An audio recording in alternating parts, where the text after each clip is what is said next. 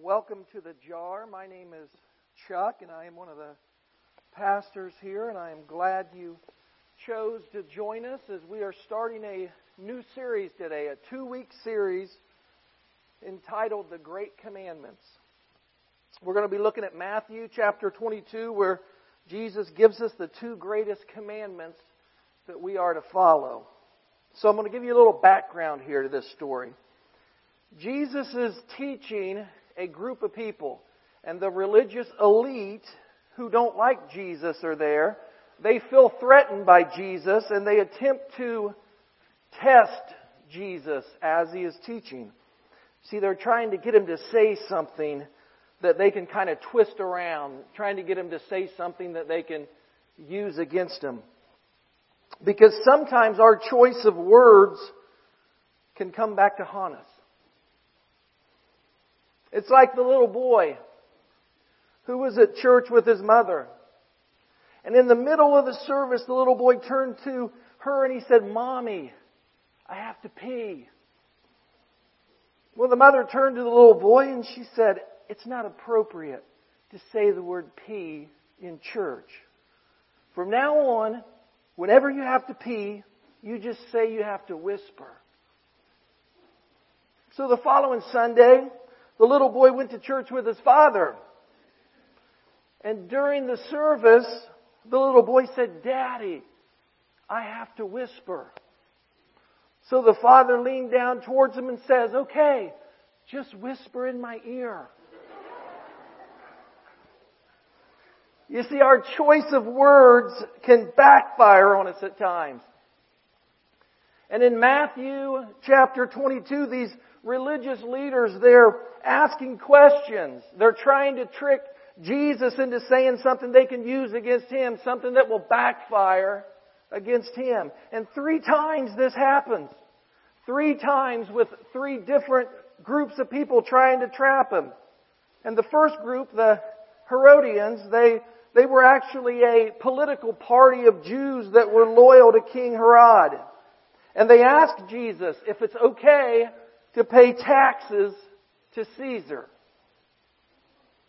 So this is a tricky question because the Jews are being oppressed by the Romans. They're being unfairly treated. They're being heavily taxed by the Romans whose emperor was Caesar. So if Jesus answers yes, it's okay to pay these taxes, then he would be denounced as disloyal to his people. But if he answers no, then he would be defying the Roman government. He could be reported to the governor. He could be executed for treason. So a lot is at stake with this answer. But Jesus, he sees through their intentions. He even calls them a bunch of hypocrites. And he says, give to Caesar what is Caesar's and to God what is God's. And it says that they were amazed when they heard this and that this group left. So Jesus passed this first test. Well then, the Sadducees, another group, they were a religious group. They attempt to trick him. And they ask him about marriage and, and resurrection. And Jesus kind of turns everything around on him and he puts them in their place as well. And scripture says when the crowds heard this, they were astonished. So now this third test is where I want to pick up this story because this is what leads us to where we're going. And it's in Matthew, Matthew chapter 22 verse 34. It says, hearing that Jesus had silenced the Sadducees, the Pharisees got together, another religious group. One of them, an expert in the law, tested him, being Jesus, with this question, Teacher, which is the greatest commandment in the law? So another test. Another loaded question. You see, when we hear the term commandment, we think of the Ten Commandments. But for the Jews, they actually had 613 commandments that they had to follow. You see, the Jewish rabbis, the religious elite, had determined that there was 248 things you must do and 365 things you must not do to be in good standing with God. So if Jesus picked out one as being greater than the others, they would have accused him of saying that the others were not that important. If they could get him to magnify one commandment, then they would consider him vilifying the rest. So they, this is all just a trick. They're trying to trap him. And Jesus' answer is what we're going to be looking at for the next two weeks because not only did it change everything, but it continues to change the way that we look at ourselves, the way that we look at others, and most important, the way that we look at God. Teacher, which is the greatest commandment? Verse 37. Jesus replied, Love the Lord your God with all your heart and with all your soul and with all your mind. This is the first and greatest commandment. And the second is like it. Love your neighbor as yourself. All the law and the prophets hang on these two commandments. So Jesus just gave us our big idea for the day, and it's this. Religion is not about rules and regulations. It's about love and relationships.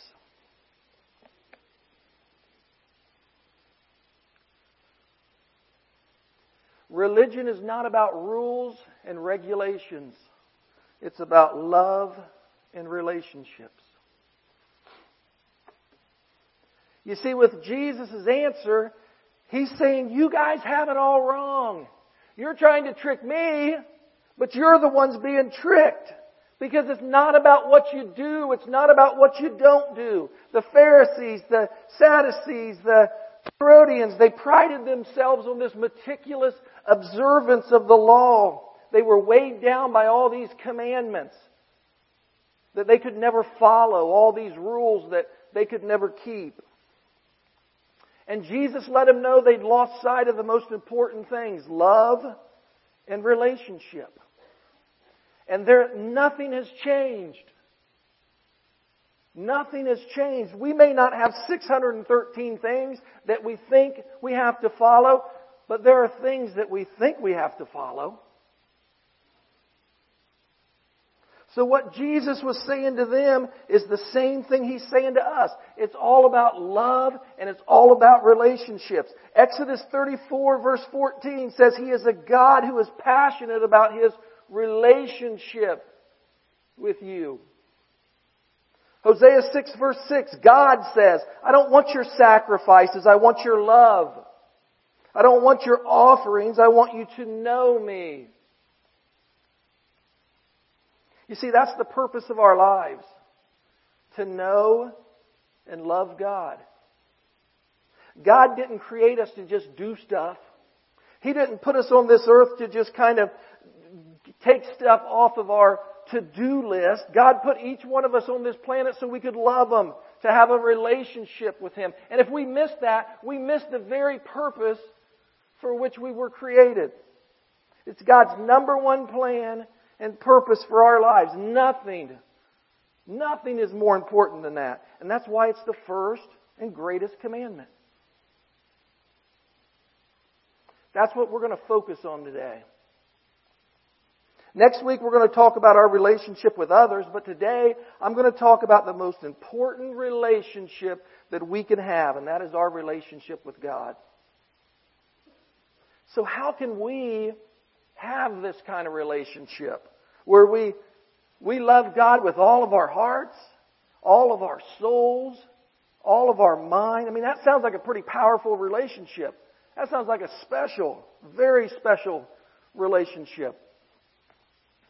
Well, I'm going to do a countdown today. I'm going to count down three things that not only help you understand what this kind of relationship looks like, but three ways to kind of help you develop and grow this kind of relationship that God desires. I'm going to jump right in.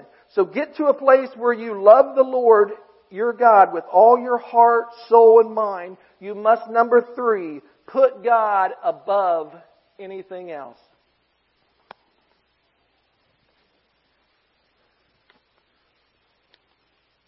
Put God above anything else.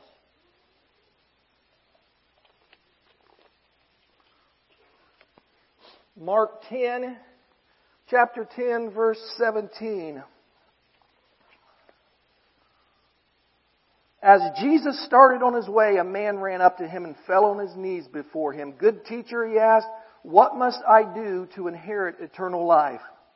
Why do you call me good? Jesus answered. No one is good except God alone. You know the commandments. Do not murder. Do not commit adultery. Do not steal. Do not give false testimony. Do not defraud. Honor your father and mother. Teacher, he declared, all these I have kept since I was a boy. Jesus looked at him and loved him. One thing you lack, he said. Go sell everything you have and give it to the poor, and you will have treasure in heaven. Then come, follow me. At this, the man's face fell. He went away sad because he had great wealth. Jesus looked around and said to his disciples, How hard it is for the rich to enter the kingdom of God. Now, we often hear that story and we think of that the problem is money.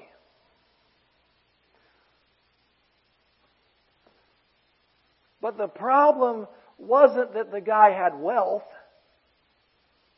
There was nothing wrong with working hard and being successful and having nice things. The problem was, was how he viewed his wealth.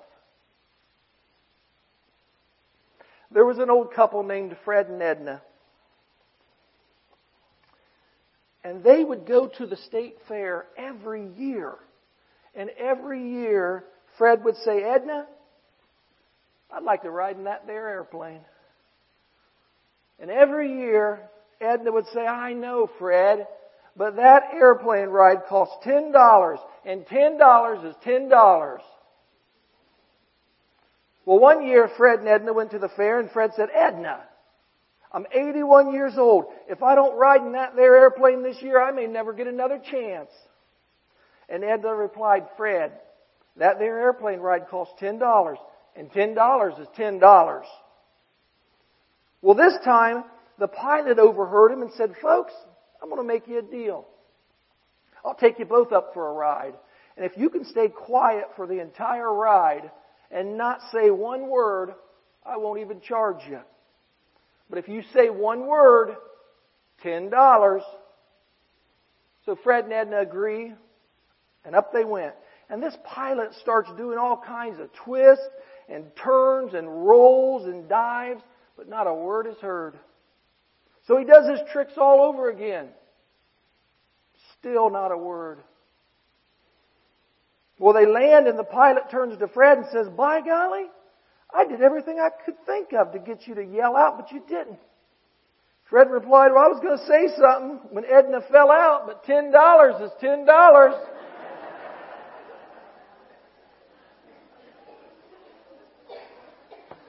Listen, in this story of the rich man, the problem, again, it wasn't that, the, that he was rich and he had all these great things. The problem was that he placed all this wealth above God. Now, it didn't appear that way. Seemed like a great guy. He didn't murder. He didn't commit adultery. He didn't steal, didn't lie, didn't cheat. He honored his parents. I mean, it appeared that he was doing everything right. The Bible says in 1 Samuel 16 verse 7, man looks at the outward appearance, but the Lord looks at the heart. And we see that. If we go back to scripture in verse 21, it says Jesus looked at him. Jesus looked at his heart at that moment. He saw what the man treasured. He saw what the man held dear. You see, unlike our culture, God's not into appearance. God could care less how you look. God could care less how good looking you think you are or how popular you are in school. God's not concerned with what you wear. God's not concerned with your whole outward appearance. Because that's not who you are. God's concerned with what's inside because that's who you are. That's what you are. See, when you let your love for other things fill up in your heart, whether it's money or possessions or power or pleasure, God's love for you doesn't change. If we go back again to verse 21, Jesus looked at him and loved him. God's love for you doesn't change. It's your love for Him that changes. His place in your heart got smaller because of all these things that you're holding on to. Loving God with all your heart and with all your soul and with all your mind means there is nothing that you wouldn't part with if you honestly felt like God was calling you to relinquish it. You place nobody, nothing above God. You are devoted to Him. Number two, put God before anything else.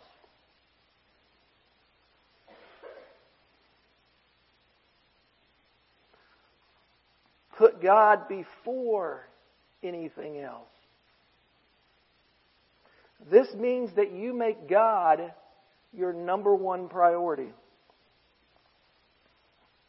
Luke chapter 10, verse 38 says, As Jesus and his disciples were on their way, he came to a village where a woman named Martha opened her home to him. She had a sister called Mary who sat at the Lord's feet listening to what he said. But Martha was distracted by all the preparations that had to be made. She came to him and asked, Lord, don't you care that my sister has left me to do the work by myself? Tell her to help me. Martha, Martha, the Lord answered, you are worried and upset about many things, but only one thing is needed. Mary has chosen what is better, and it will not be taken away from her. A tale of two sisters, both standing in the presence of Jesus but only one is basking in his glory. Reminds me of a photo I saw once on Facebook. This has something to do with uh, Queen Elizabeth, Prince Harry, something like that. Something big was happening. But if you look at everyone, and then you look at that lady, I mean, who do you think fully took in and appreciated everything that was happening. They're all sharing in the same moment, but they're all not getting the same thing out of that moment. It's the same thing with Martha and Mary. They're both before Jesus, but Martha, she's distracted by everything. She's worried about making things just right. She's upset because things aren't going quite as she planned. And Mary's just consumed with being in the presence of her Lord and Savior. She's made that her number one priority. Martha was concerned with what was going on, but she missed out on who it was going on with.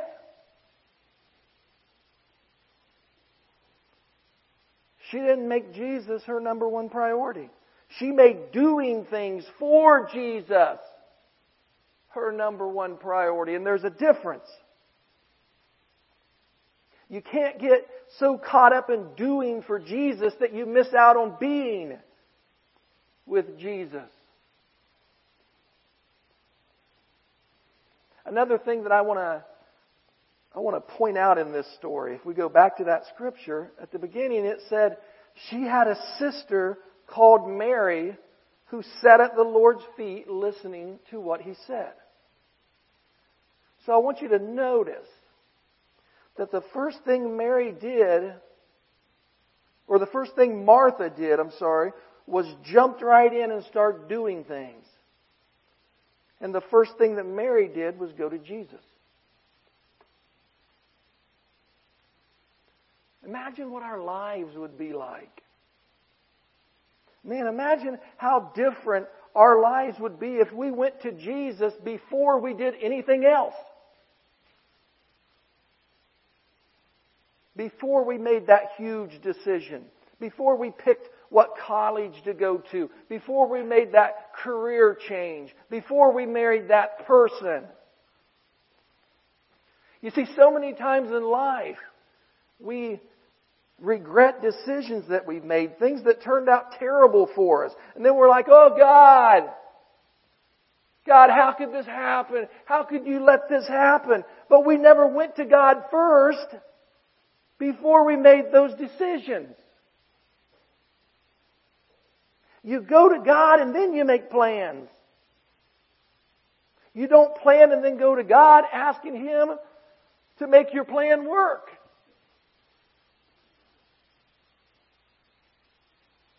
You put God before anything else. Which leads us to number one. I know the anticipation was killing you guys. To love God with all our heart, all our mind, and all our soul, we have to spend time with God. So I ask, are you doing that? I mean, are you honestly doing that? Are you seeking God with all your heart? James 4 verse 8 says, draw close to God and God will draw close to you. You see, the more time you spend with God, you begin to start feeling this closeness, this whole drawing near, as the scripture said. Something changes inside of you. You start looking at things differently. You start seeing things differently.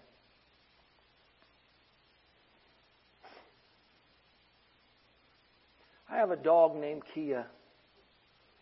I call her Sissy. She's my baby. We spend a lot of time together. We hike together. We go in the Jeep together. She even works with me a lot. We go to Chick-fil-A. We pick up lunch. We go to the park. Here's another shot with her. That's with her coat on. Got to make sure Sissy's warm. I got another one here. We was on the way to the Christmas party. Now, I think that my wife Loretta may be a tad bit jealous of this relationship with Sissy. She thinks that some of it may be a little overboard. She actually secretly videotaped one of these moments, and I'm gonna I'm gonna show it to you real quick. Watch this.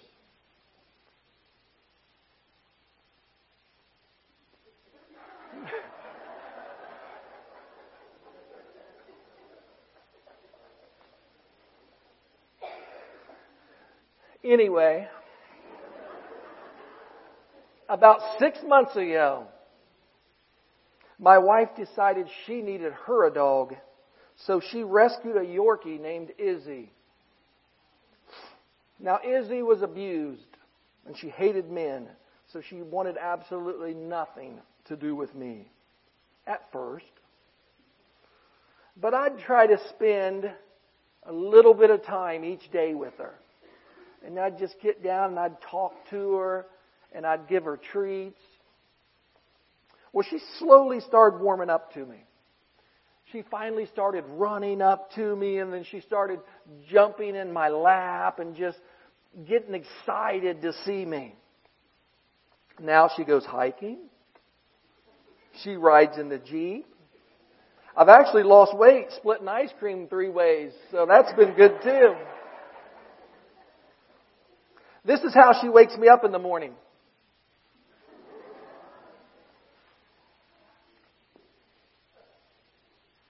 You know, there's something about seeing her so excited to be with me and seeing how much she loves me that makes me love her all the more. And that's what my point is. You see, when you spend time with God, and you discover how much God really loves you. It, it changes you. It just fills you up. And let me tell you, you don't get that kind of gratification. You don't, you don't develop that kind of relationship from an hour and a half at church a week. You don't. It takes more of a commitment than that. Now, for me personally, I have my quiet time in the mornings. It's how I start my day. I do that during the week. A lot of times on the weekends, I'll go away somewhere. I'll go to like mounds and and uh, and just kind of have kind of get in my God moment. But for the most part, my one-on-one time with God is spent in my recliner, reading the Bible, praying, listening. This shapes my entire day. It shapes the rest of my day when I do this. Now, I know some of you can't spend time with God in the mornings. Mornings are your crazy time. You're getting kids ready. You're getting ready for work. Maybe you don't do mornings well. They always say there's two kinds of people morning people and those who hate morning people. I'm going to show you another very quick video. It's dog themed, of course, for today. But I want you to understand fully what I'm talking about here. Morning person. Someone who hates. Morning person. Morning person. Someone who hates. Morning person. You know, the important thing is not when you have quiet time, it's that you have quiet time. It's that you make that a priority. Whatever time works for you. You got to make that something that's important to you because you make time for whatever is important to you. Some people make time to look at every single feed on Facebook in a day. Some people make time to get home from work and watch TV for hours on end. Other people have time to check out every single score of all the games for that day. But people don't prioritize and make time to spend with the creator of the universe. Building that relationship, getting to know God.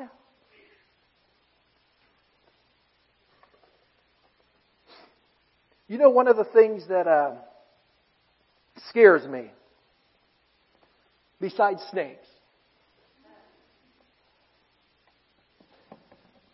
And besides that coffee you get at BP and it's got the lid, and when you drink it, that first drink always splashes up and burns you. That scares me too. But something that would scare me absolutely more than anything is a passage from Matthew chapter 7. And it's actually Jesus preaching towards the end of the, of the Sermon on the Mount. And I'm not going to read it all, but I'm going to concentrate on a few verses here. Verse 21, Jesus says, Not everyone who says to me, Lord, Lord, will enter the kingdom of heaven. Verse 22, he says, Many will say to me on that day, Lord, Lord, did we not prophesy in your name? And in your name drive out demons and perform many miracles? Basically, they're saying, but we did things. We kept your commandments. We did things for you. And then Jesus says in verse 23, Then I will tell them plainly, I never knew you. I never knew you.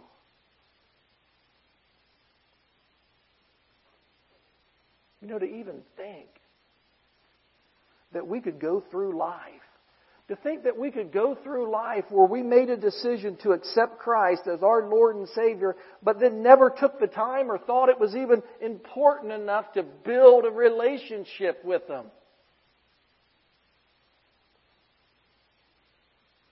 To truly get to know and love Him. You know, the reason I did a countdown today and, and put spending time with God at number one is because without it, you never get to a place where you put nothing above God or nothing before God. That's where it all starts. It starts with spending time with God.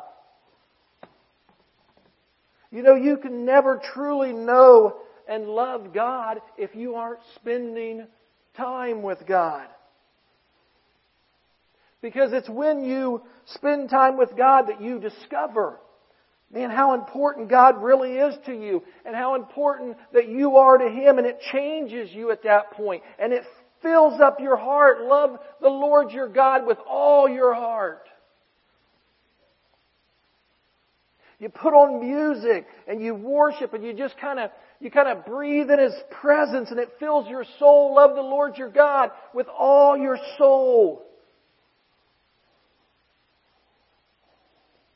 You read this book, the Bible, these pages, they're so full of God's love and these words that are in here, they just fill up your mind. Love the Lord your God with all your mind. And then you go from, man, I need to spend time with God to I get to spend time with God. Man, you begin to desire it. You begin to look forward to it. It becomes the best part of your day. And it begins to shape everything you do and everything you view. You are as close to God as you want to be. You put God above anything else. You put God before anything else. And you spend time with God. Let's pray.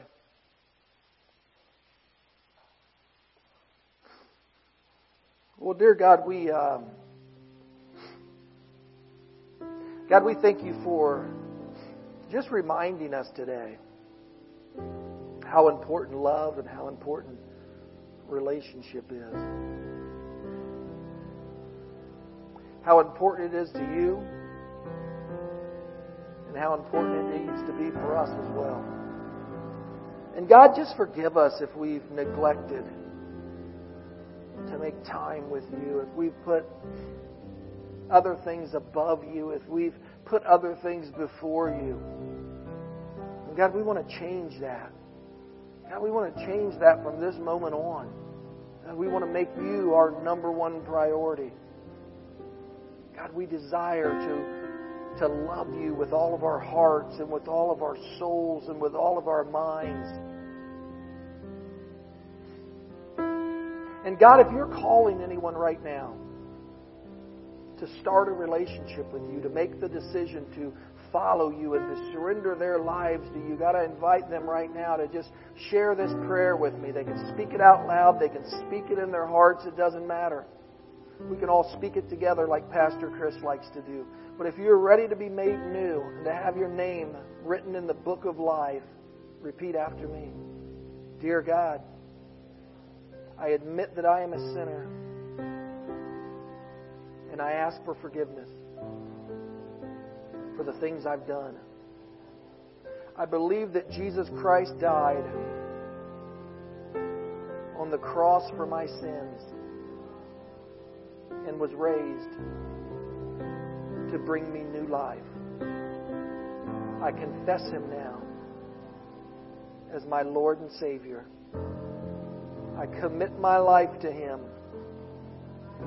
from this day forward, I welcome the Holy Spirit into my life to guide me from this day forward. In Jesus' name,